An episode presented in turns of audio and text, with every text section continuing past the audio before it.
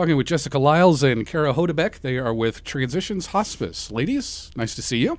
Good to see you. Hello. And we are uh, Happy New Year, by the way. It's the first time we've talked in 2019. How 2018 uh, go over at Transitions overall?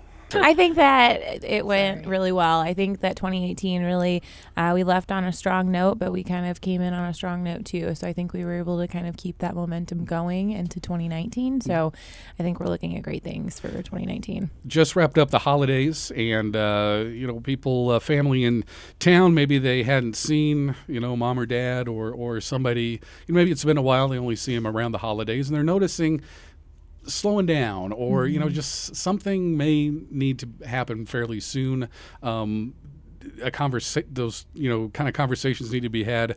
Do you find it picks up a little bit after the holidays of just getting inquiries and people wanting to find out more information? Yeah, I think Kara would agree too that we both um, definitely see at least an increase in the conversations, either w- whether it's in a community or if it's with a family member.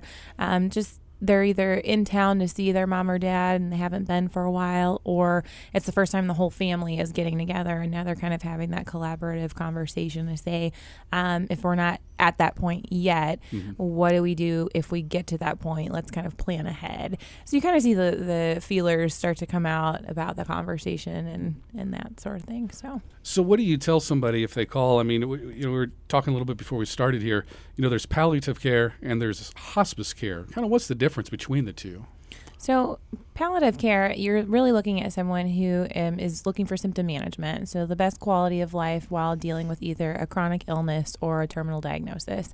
Um, you don't have to have a terminal diagnosis to be qualified for palliative care. Um, our number one goal is to help somebody, whether they're dealing with Alzheimer's, depression, CHF, COPD, cancer, um, anything pretty much anything that we can step in and say, let us help you manage these symptoms, whether it's with um, a nurse practitioner visit once a month or medication management. We're trying to piece together the, the puzzle, so to speak, to getting that person as healthy as they can while dealing with this chronic illness or terminal diagnosis. Now, hospice, you're looking more at the six months or less to live aspect. Now, that doesn't necessarily mean that they're going to pass within six months, but your primary care physician is saying, this person has a diagnosis that um, could warrant someone to pass within six months.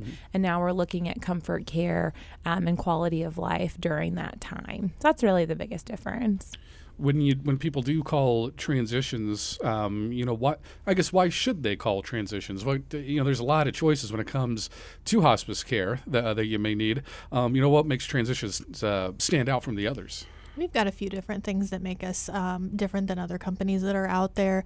Uh, one is, you know, our vigil sittings, and that's honestly a big one. And that's what's really spoke to me on a personal level. Um, so, you know, we work with the families whenever a patient starts to get into that actively passing stage, and we put a, a schedule in place so that, you know, family members, friends can be at bedside. Now, you know they're human they need rest they need sleep you know. So whenever there's any time that they can't be there we volunteer our time to sit with that patient so that if in the event the patient does pass you know they weren't alone. Mm-hmm, mm-hmm. And there's a lot of different um, cogs to the wheel at transitions. You know, it's not mm-hmm. just the vigil and, and or uh, it's uh, you know you have nursing, you have social work, you've got um, spiritual. You know, all those different things that uh, you know people uh, can have. You want to, you know, talk just a little bit about those. Yeah, for sure. Yep. Um, another one that um, we we have that I think is a huge benefit to our company is our medical equipment company that we do own, um, Advantage Home Medical.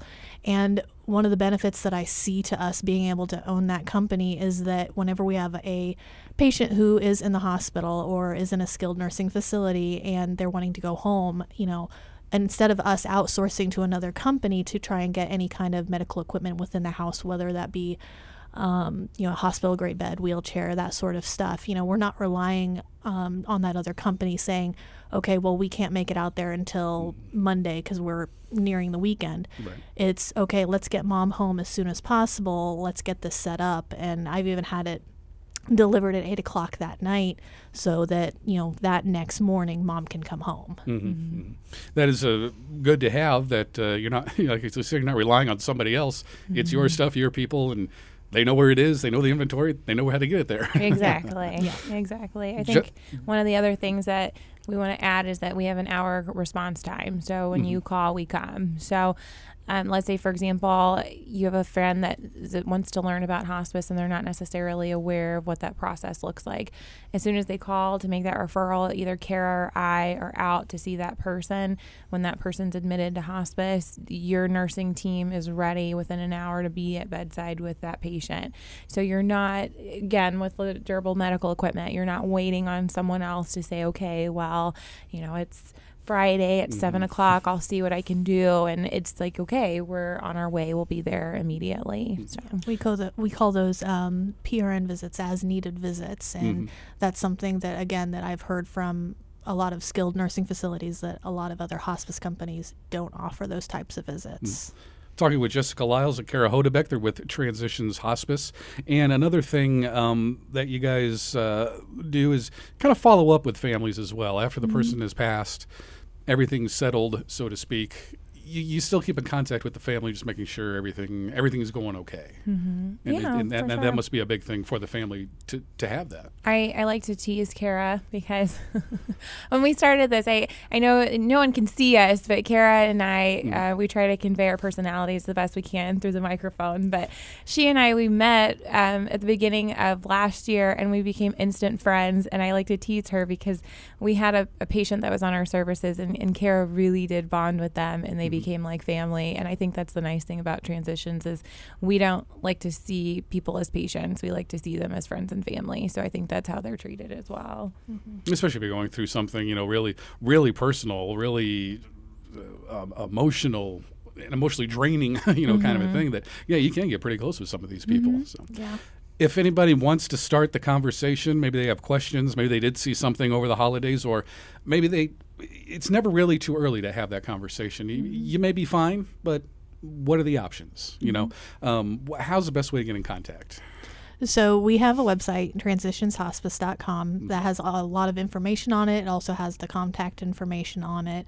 Uh, so that's one one way to go about it. Um, you can also give us a call um, at our 877 7. You can also call us at 877 726 6494. And we're open 24 hours a day, seven days a week. all right uh, jessica kara thanks for coming in today Thank you so much. Thank you.